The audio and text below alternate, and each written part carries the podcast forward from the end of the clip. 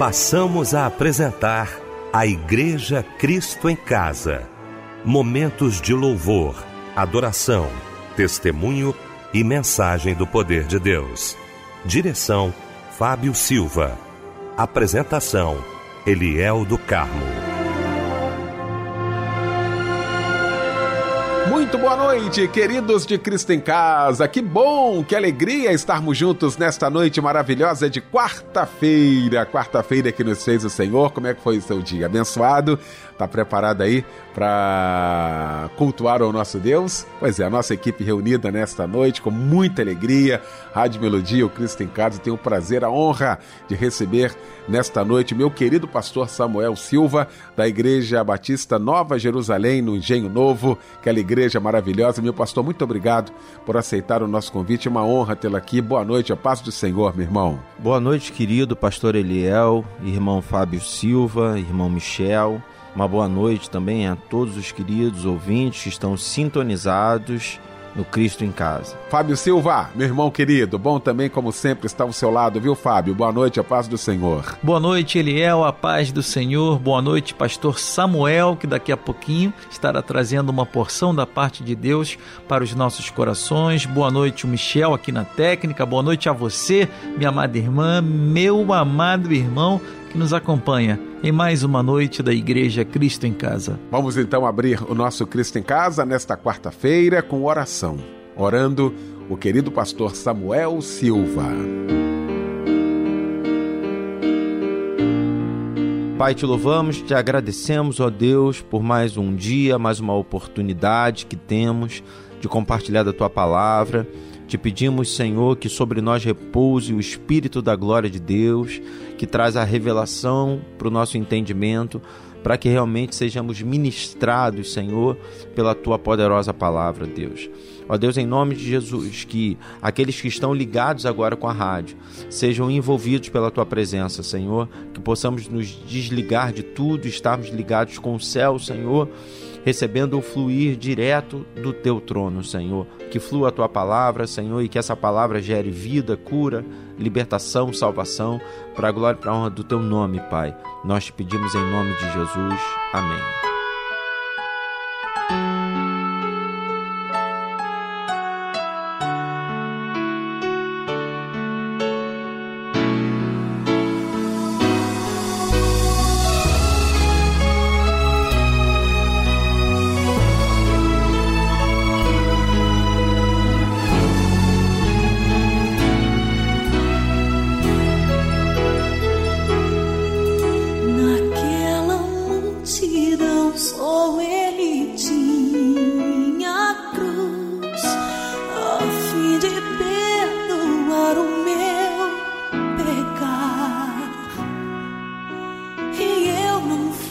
capaz de defender sua dor, sabendo que fez tudo por amor.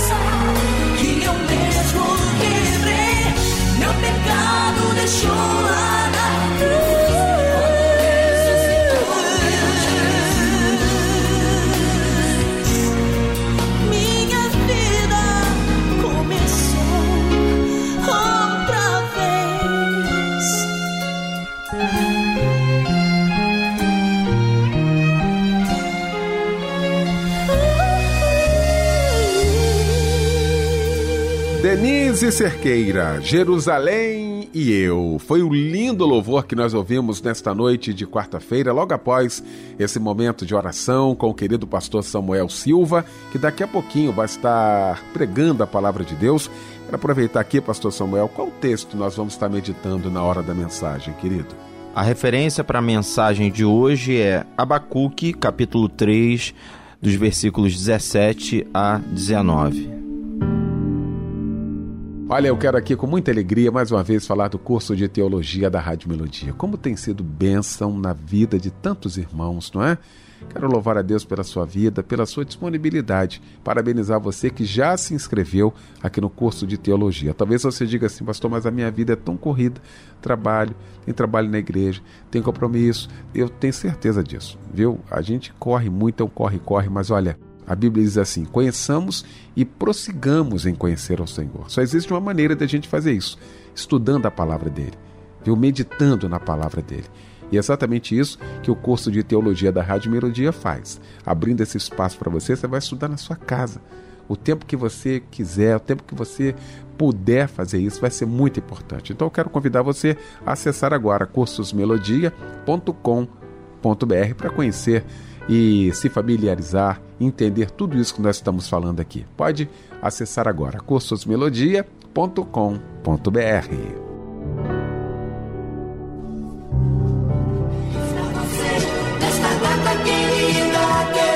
Pois é, essa musiquinha aí, vamos cantar parabéns para você, de fato já traz aí exatamente toda a nossa intenção, toda a nossa alegria neste momento.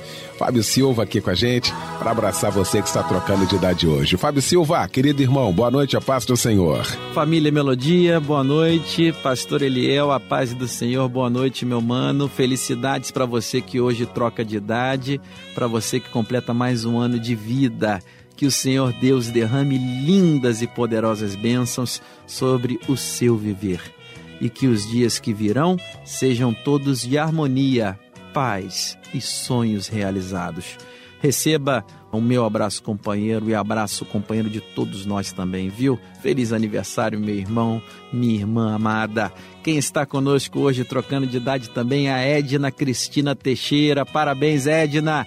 Jennifer Gabi da Silva, o Júlio Lima Júnior também trocando de idade, o Marcos Vinícius da Silva Pereira, Marluce Silva de Araújo Rocha, Maíra Ribeiro Nogueira, a Rita de Cássia Assis da Silva, a Sebastiana Carvalho da Silva, o Tiago da Silva Santos e também a Vanessa Franca Cristino. Que Deus abençoe vocês rica e abundantemente, tá bom? A meditação na palavra de Deus está no Salmo 27, versículo de número 14, que diz assim: Espera tu pelo Senhor, anima-te e fortalece o teu coração. Espera, pois, pelo Senhor. Amém. E agora chega um lindo louvor em sua homenagem. Que Deus te abençoe e um abraço, companheiro. Deus te abençoe.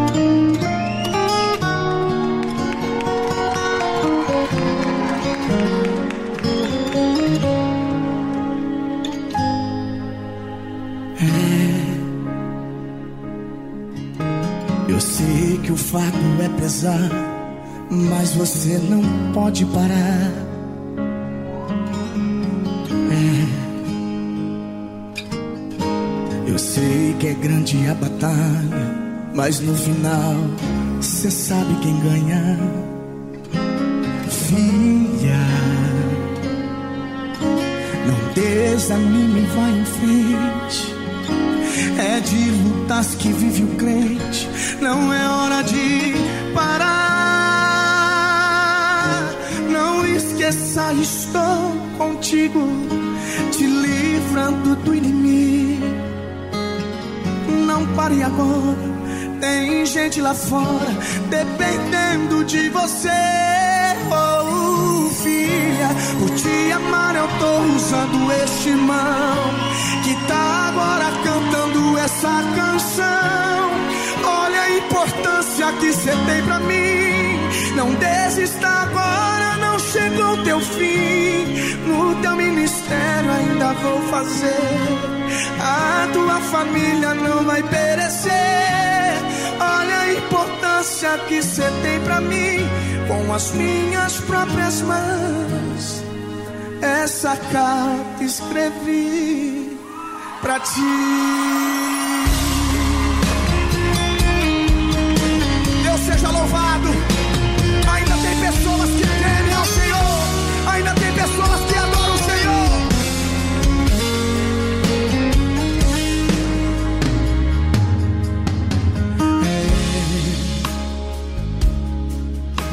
Eu sei que o fardo é pesado, mas você não pode parar.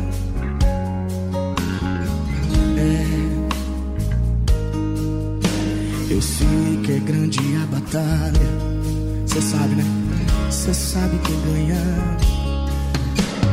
Filha, não desanime, vai em frente. É de lutas que vive o crente. Não é hora de parar. Não esqueça, estou contigo, te livrando do inimigo. Ó, não pare agora. Tem gente lá fora dependendo de você. Oh, filha, por te amar eu tô usando este irmão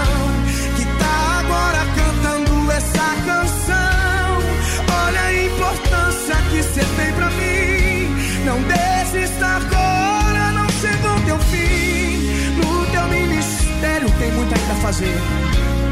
A tua família não vai perecer. Olha a importância que você tem pra mim com as minhas próprias mãos. Oh, filha, por te amar eu tô usando este irmão que tá agora cantando essa canção. Olha a importância que você tem pra mim. Não desista agora, ainda ele vai fazer. A tua família não vai perecer. Olha a importância que você tem pra mim. Com as minhas próprias mãos. Essa carta Deus escreveu pra você. Pastor Samuel, fique à vontade. Chegou então esse momento muito especial de ouvirmos a voz de Deus. Agora, através da sua santa palavra, eu quero convidar a estar conosco aqui pregando a palavra de Deus.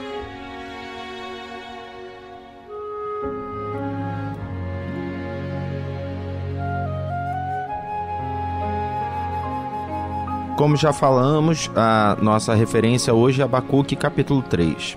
O versículo 17 diz: Porque ainda que a figueira não floresça, nem haja fruto na vide, ainda que decepcione o produto da oliveira e os campos não produzam mantimento, ainda que as ovelhas da malhada sejam arrebatadas e nos currais não haja gado.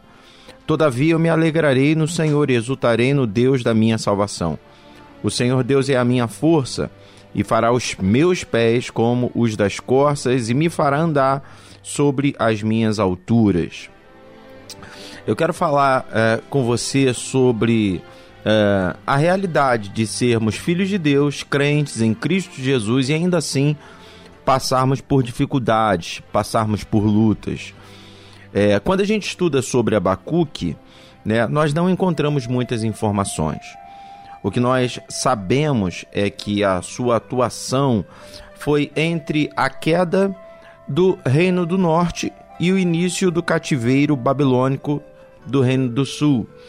Ele foi um profeta levantado por Deus para clamar por avivamento, um profeta levantado por Deus para gerar encorajamento é, para o povo de Israel. Mas uh, o fato da gente não saber muito sobre Abacuque, por exemplo, não sabemos o nome de seus pais, não sabemos nada da sua linhagem, né? É, nos leva a pelo menos tentar identificar o significado de Abacuque para tentarmos encaixá-lo dentro desse contexto, um contexto muito difícil para o povo de Israel, aonde, como eu já disse, ele se levanta como um profeta, como alguém que, que profetiza coragem, que profetiza arrependimento, que profetiza solução. A gente não tem um significado cravado para o nome Abacuque, mas a maioria dos teólogos afirmam que Abacuque, a palavra é, uh, que dá origem a esse nome é abraço. E eu queria usar dessa possibilidade para compartilhar o que o Espírito Santo tem ministrado no meu coração. Porque de fato, naquele tempo difícil, Abacuque se levanta como um abraço. O texto que a gente leu né, é, é, um abraço de Deus, é um consolo de Deus para aqueles que estão sofrendo. Ainda que a figueira não floresça, nem haja fruto na vide, ainda que decepcione o produto da oliveira, os campos não produzam mantimento, ainda que as ovelhas da malhada sejam arrebatadas e nos currais não haja gado, todavia eu me alegrarei no Senhor. É coragem, é consolo, é conforto, é abraço.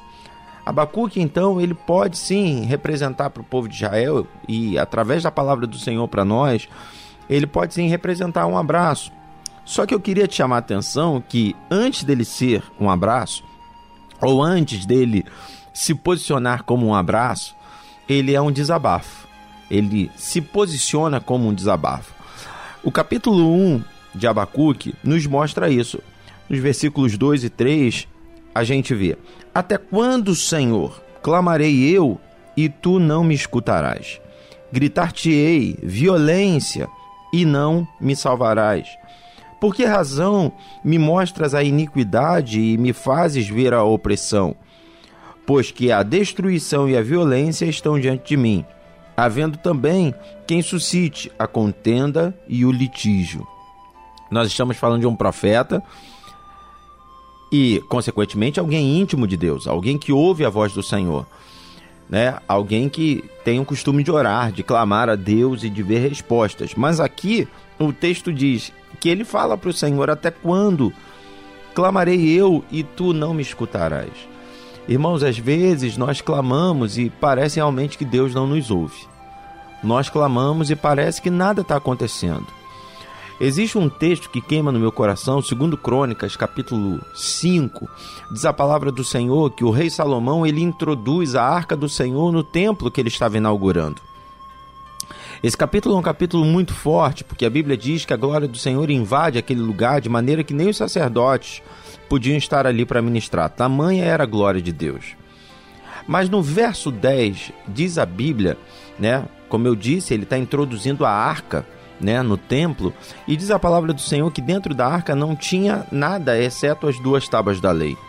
Só que quando a gente estuda a palavra do Senhor, por exemplo, quando a gente estuda a carta aos Hebreus, né, a Bíblia nos mostra que dentro da arca Deus deu a ordem de colocarem as duas tábuas da lei, mas também um pote com a porção do maná e a vara de Arão que havia florescido. Se a gente se colocar agora no lugar da arca, em muitos momentos da nossa vida, a gente vai perceber que vai faltar o pote com a porção do maná, que é o símbolo da provisão, da prosperidade. Não é porque somos crentes que a nossa dispensa vai estar sempre cheia. Não é porque somos crentes que uh, a gente não vai ficar desempregado nunca. Em alguns momentos, realmente, a gente passa por grandes dificuldades e parece que tiraram de dentro da nossa arca o pote com a porção do maná. Às vezes também a gente não encontra dentro de nós mesmos a vara de Arão que floresceu, que nada mais é do que uma confirmação de um chamado ministerial. Vocês conhecem a história, diz a palavra do Senhor, que Moisés separa Arão como sacerdote e o povo se rebela, achando que aquilo é, era nepotismo, porque afinal de contas Arão era irmão de Moisés. Eles se levantam dizendo que toda a congregação era santa e que eles mereciam também ter um indicado ao sacerdócio, mas era uma ordem de Deus, não era porque Arão era irmão de Moisés, mas era porque Deus estava mandando. E aí então, para confirmar aquele chamado ministerial, você conhece, né? A Bíblia diz que, que, Moisés leva né, eh, cada líder de, de, de, de, tribo colocar diante da sua tenda um, um pedaço de madeira, uma vara e fincar na areia, e a vara que florescesse, que desse fruto, seria realmente a, a, a vara que apontaria o novo sacerdote. Isso aconteceu com Arão. Então, a vara florescendo foi a confirmação do chamado. Mas às vezes na nossa vida como crentes, falta essa confirmação. A gente prega e parece que as pessoas não ouvem, não acreditam. Às vezes a gente né, se sente um pouco menosprezado, tudo isso faz parte do processo.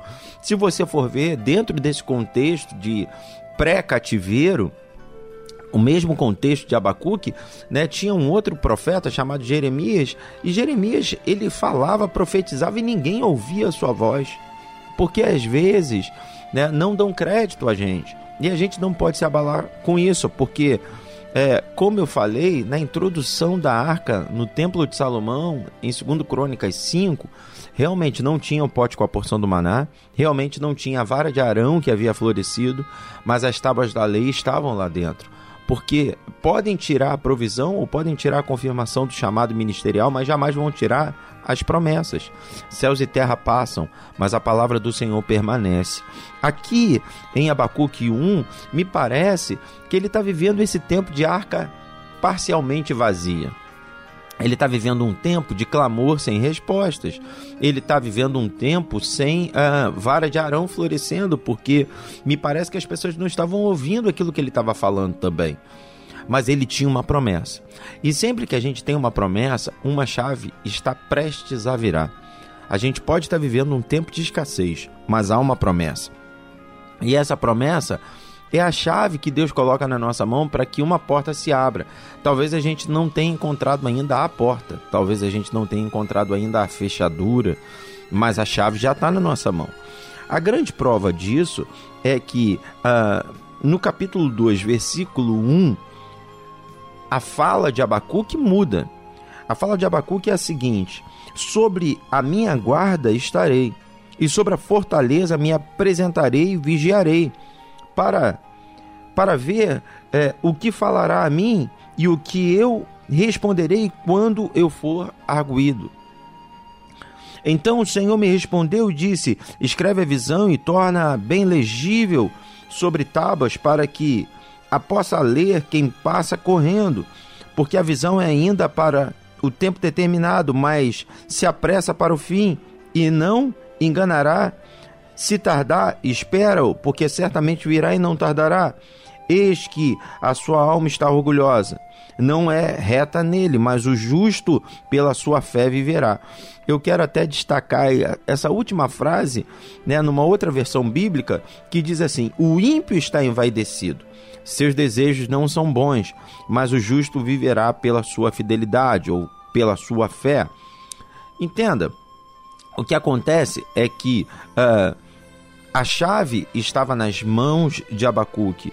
E mesmo que nos primeiros versos do capítulo 1 ele diga que ele está clamando e Deus não está ouvindo, aqui no capítulo 2 ele já está dizendo que ele vai estar sobre a sua guarda, que ele vai estar sobre a sua fortaleza e que ele vai parar para ouvir o que Deus vai falar. Ele, ele, ele está aberto a ser direcionado por Deus, Alguém que está dizendo que está orando e Deus não está respondendo, agora está dizendo: Eu estou pronto para te ouvir. Porque a esperança ela tem esse poder, mesmo em meio a dificuldades, mudar a nossa perspectiva. As circunstâncias ainda dizem que não, mas a esperança nos leva a ter uma visão de um sim, de um sim totalmente improvável, humanamente falando, mas totalmente possível, né? Espiritualmente falando, porque para Deus nada é impossível.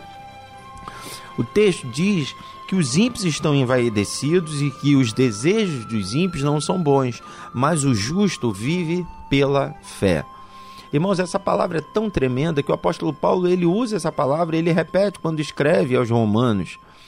E a carta de Paulo aos Romanos é tão tremenda, e esse texto em especial, o justo viverá pela fé, é tão tremendo que foi lendo esse texto que Martim Lutero aceitou a Jesus.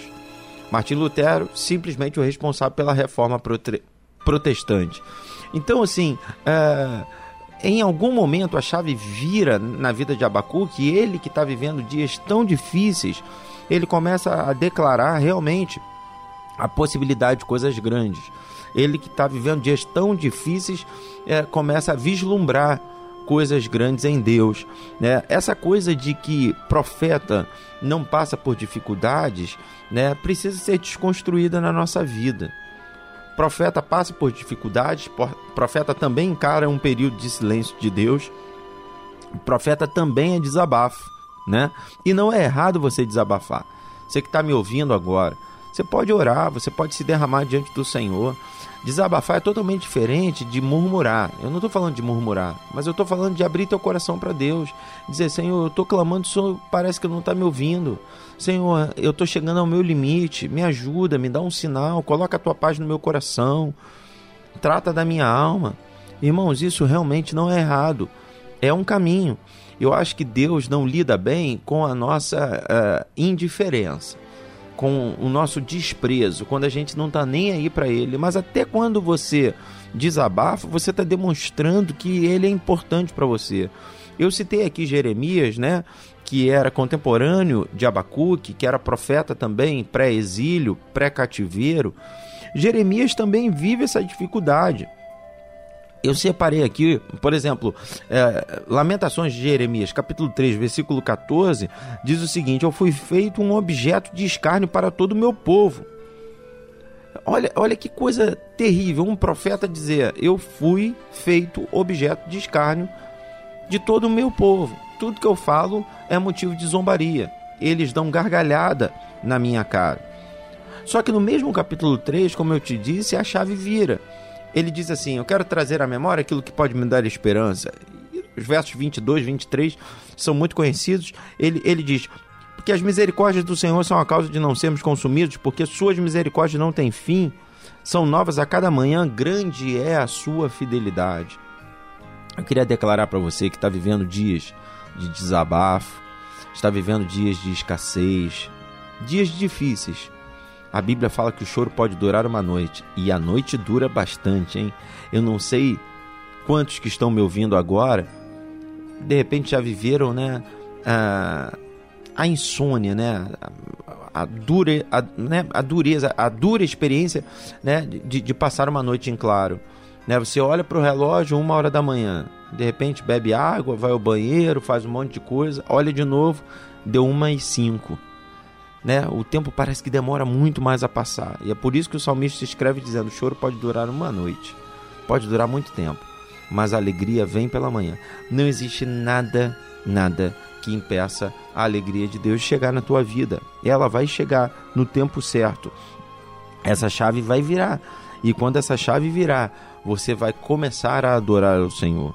A Bíblia diz no capítulo 3 que Abacuque está tão cheio dessa certeza ele está tão cheio dessa convicção de que tudo está no controle de Deus, que ele escreve: Porque ainda que a figueira não floresça, nem haja fruto na vide, ainda que decepcione o produto da oliveira, da oliveira e os campos não produzam mantimento, ainda que as ovelhas da malhada sejam arrebatadas e nos currais não haja gado, todavia eu me alegrarei no Senhor, exultarei no Deus da minha salvação porque o Senhor Deus é a minha força e fará os meus pés como os das corças, me fará andar sobre as minhas alturas. Eu quero declarar e profetizar isso sobre a tua vida. Deus vai te fazer andar sobre as suas alturas. Deus vai te levar para lugares altos. Deus vai te exaltar. Fica firme, mesmo vivendo dias de escassez hoje. Creia, o deserto tem hora para começar e para terminar. Uma só palavra de Deus muda essa história. Isaías, também um grande profeta do Senhor, viveu uma experiência tremenda. Sabe, queridos, talvez uh, o que Isaías tem de legado para nós, tem de ensinamento para nós, é uma posição de dependência total de Deus. No capítulo 6 do livro do profeta Isaías, a Bíblia diz que ele é chamado, ele é vocacionado mas o texto começa dizendo: no ano da morte do rei Uzias. A gente não sabe se Uzias morreu antes daquele chamado ou morreu depois daquele chamado. O que a gente tem certeza é que ele morreu no ano do chamado. Independente de ter sido antes ou depois, o que Deus está falando é Isaías. Agora sou eu e você. Eu estou te chamando exatamente no momento em que você vai perder o rei. Você vai perder uma pessoa próxima, porque Isaías era profeta de palácio. Você vai, prof... você vai perder uma, uma proteção, uma referência. É natural, queridos, sabe, ao longo da nossa vida, a gente desenvolver algumas referências humanas. É natural, ao longo do, do, da nossa vida, a gente desenvolver algum apoio natural. Às vezes o, o apoio natural é o dinheiro, às vezes o apoio natural é o emprego, às vezes o apoio natural é a família. Eu não sei qual é o teu apoio natural, mas o chamado de Isaías aconteceu exatamente quando ele perdeu o apoio natural, no mesmo ano que ele perdeu o apoio natural. E é isso que eu quero que você entenda. Para que Deus se manifeste na tua vida, talvez você precisa perder alguns apoios naturais, né? Para você dizer, ainda que a figueira não floresça, irmãos, isso nada mais é do que perder apoio natural. Ainda que eu perca tudo isso, todavia eu me alegrarei, porque eu posso perder tudo, mas eu não vou perder o Senhor. Eu não vou perder o Senhor. E aí o texto continua, né? O texto de Isaías 6, né? É, no ano da morte do rei Uzias, eu vi o Senhor assentado num alto e sublime trono. Pode parecer uma frase muito simples, mas ela é absurdamente profunda. Porque é, ele só viu o Senhor assentado no trono porque a porta da sala do trono estava aberta. E eu queria que você entendesse que a porta da sala do trono ela nunca se fecha, nunca. O Senhor é acessível para todos nós. Pode ser até que ele não nos responda de imediato, mas ele ouve tudo que a gente fala. Se você quiser falar com o teu patrão agora, talvez a porta dele esteja fechada. Ele não vai te, te ouvir. Se você quiser ligar para ele agora, talvez ele não atenda o telefone.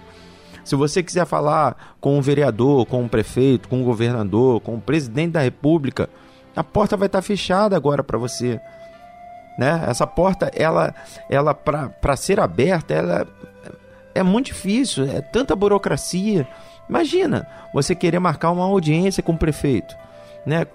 Quanta burocracia e mesmo com toda a burocracia, na verdade eu nem sei se existe um caminho burocrático para um cidadão chegar até ele, mas se existir, né? Quanto tempo isso vai levar? Mas não, a sala do trono está sempre aberta e não dá para comparar um prefeito com um todo-poderoso. Então, Isaías, no ano que perdeu o apoio natural, ele vê a sala do trono aberta ele percebe né, que, que ele tem acesso àquele que resolve.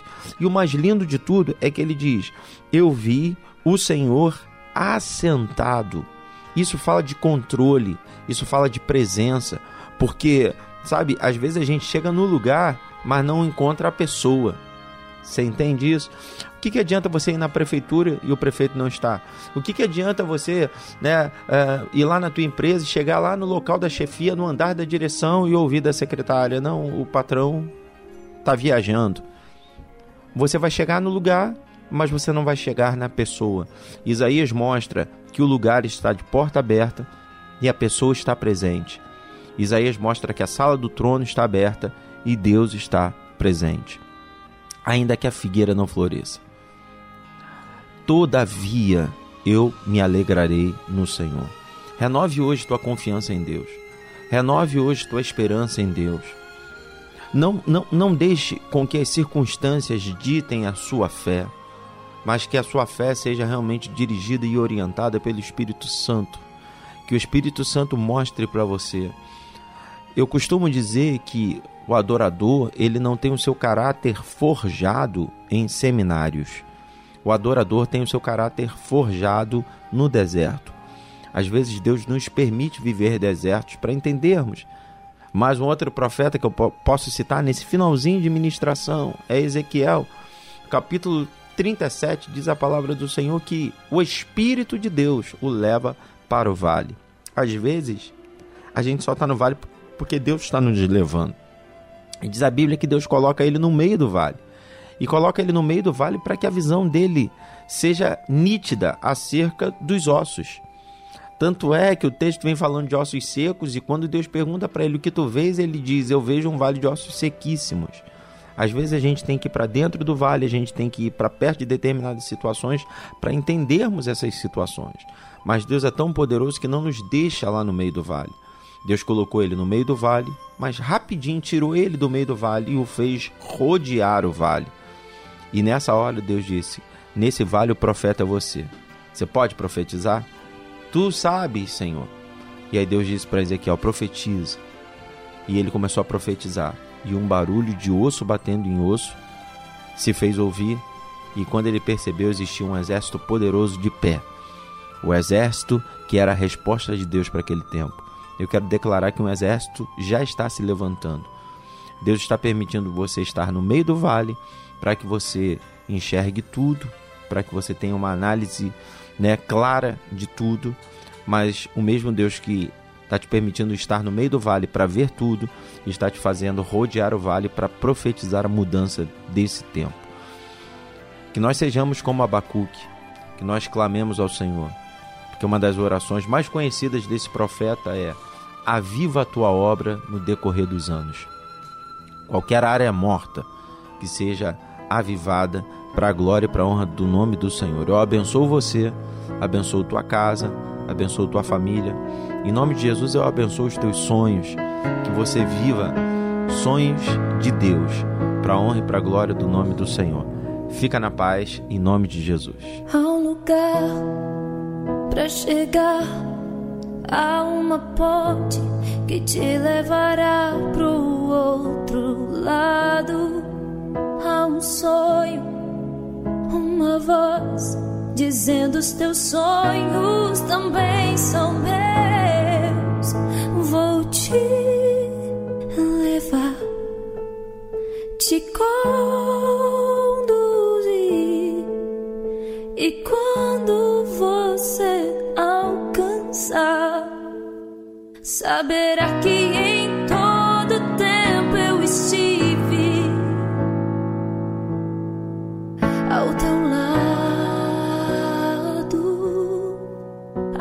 lugar para chegar, há uma ponte que te levará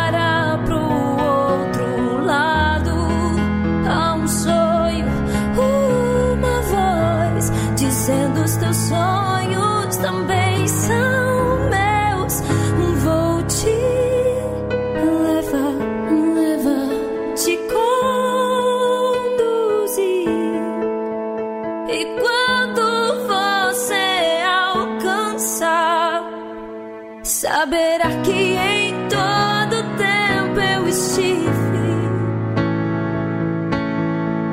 ao teu lado.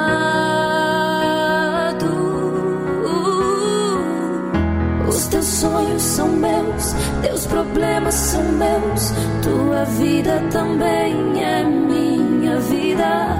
Eu de ti cuidarei, nunca te deixarei. Os teus sonhos eu realizarei.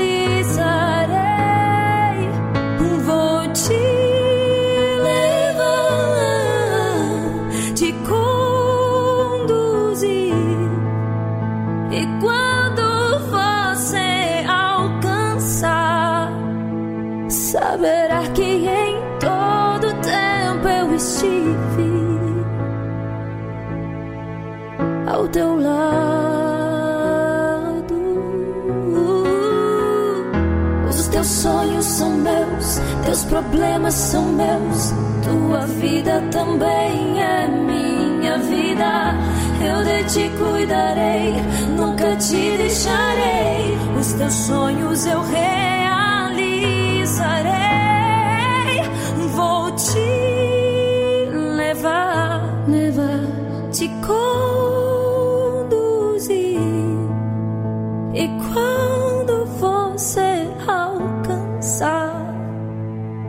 Saberá que em todo tempo eu estive ao teu lado. Saberá que em todo tempo eu estive ao teu lado.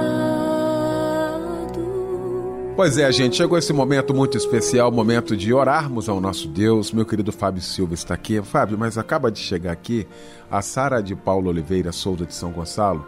Está pedindo oração aqui porque ela está com vontade de tirar a vida. Diz que não tem mais vontade de viver e essa vontade não passa por nada. Então, fica aqui esse nosso primeiro pedido.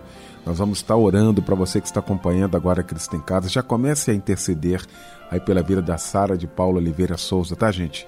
Em nome de Jesus, para que o Espírito Santo de Deus entre em ação e faça uma grande obra. Tem mais pedidos de oração aí, né, Fábio? Ele é o meu querido amigo. Olha, momento muito especial do nosso programa. Estaremos orando, viu, pelos nossos irmãos e irmãs que precisam da nossa ajuda. O irmão Júnior do bairro São Bento em Duque de Caxias, pede oração para a saúde da sua amiga Nath que está internada em estado grave por estar com câncer. O irmão Mateus Ribeiro da Silva pede oração para que Deus tire do seu coração a grande tristeza que está sentindo. A irmã Maria Lima pede oração para a saúde da sua mãe, Dona Maria Francinete, que está internada no Hospital Antônio Pedro.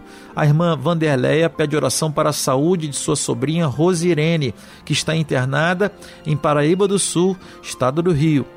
E a irmã Fátima Regina, de Pedra de Guaratiba, pede oração para a saúde de sua filha Vera Lúcia Reis Siqueira, que está lutando contra as severas sequelas da Covid. E que para sua amiga Dulcineia Amorim de Souza, que está internada também, seja abençoada. Olha, nós estaremos orando, tá bom? Por você, minha amada irmã, meu amado irmão.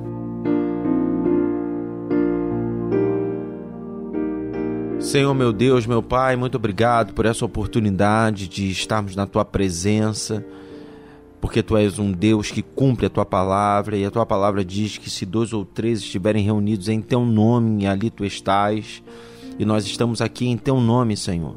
E é por isso que podemos desfrutar da manifestação da tua presença, Senhor. E debaixo dessa manifestação nós queremos clamar, Senhor, por cada pedido. Deus, tu és poderoso, uma palavra tua pode mudar o quadro Ó Deus, a maldição transformada em bênção, a doença transformada em milagre, Senhor, a incredulidade transformada em fé, Senhor. Deus, em nome de Jesus, visita, visita agora cada lar, visita leitos de enfermidade, pessoas que ouvem no carro, Senhor, andando, caminhando pelas ruas, Senhor. Visita os teus filhos, Senhor, e de uma maneira poderosa, Senhor, realiza, opera, age na vida dessas pessoas, Senhor. Em nome de Jesus, nós apresentamos todos os pedidos e clamamos, Senhor, para que sinais sejam liberados, para que os teus filhos tenham a fé renovada, para que os teus filhos continuem caminhando, crendo que tu és poderoso para fazer o impossível. Nós temos fé que isso já está acontecendo e é por isso que oramos, já agradecidos, Senhor. Em nome de Jesus. Amém.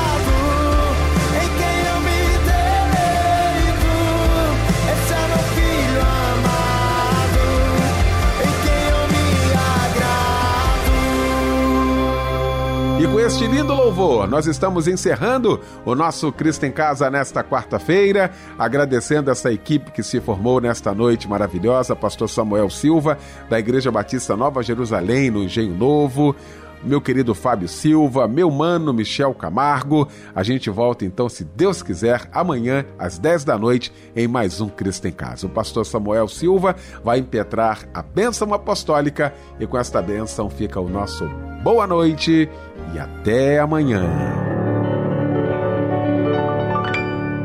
Agora que a graça do nosso Senhor e Salvador Jesus Cristo, o amor de Deus, o nosso Pai, a companhia, a unção e o consolo do Espírito Santo seja sobre a tua vida, sobre a tua casa, meu querido irmão, hoje e sempre, em nome de Jesus. Amém.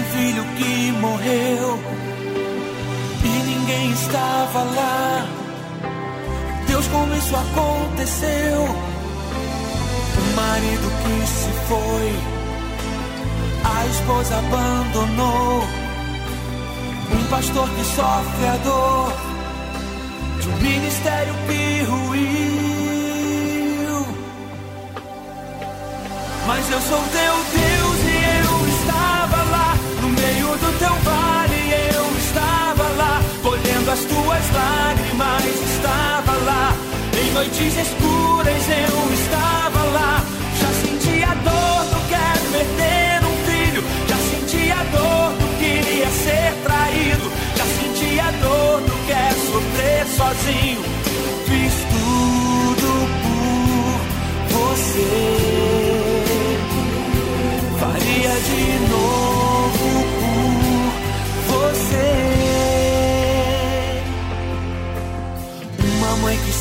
sente a dor de um filho que morreu e ninguém estava lá.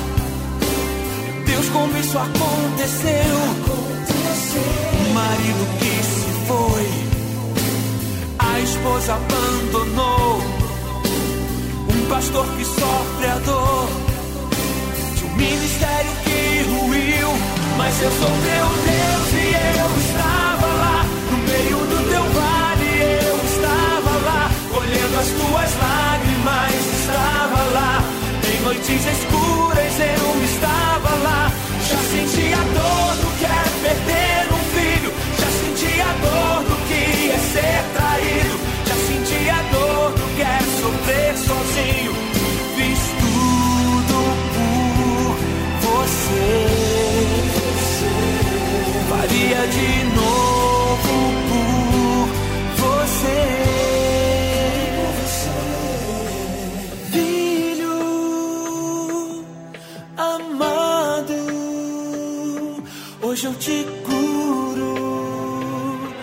hoje eu te restauro.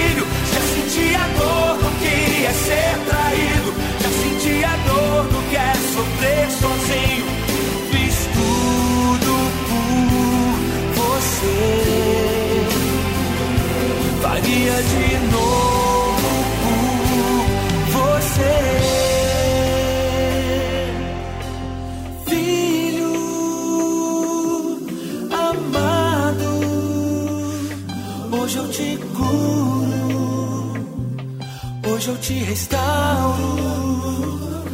Tu és meu filho amado te pego em meus braços, vem com teu pai.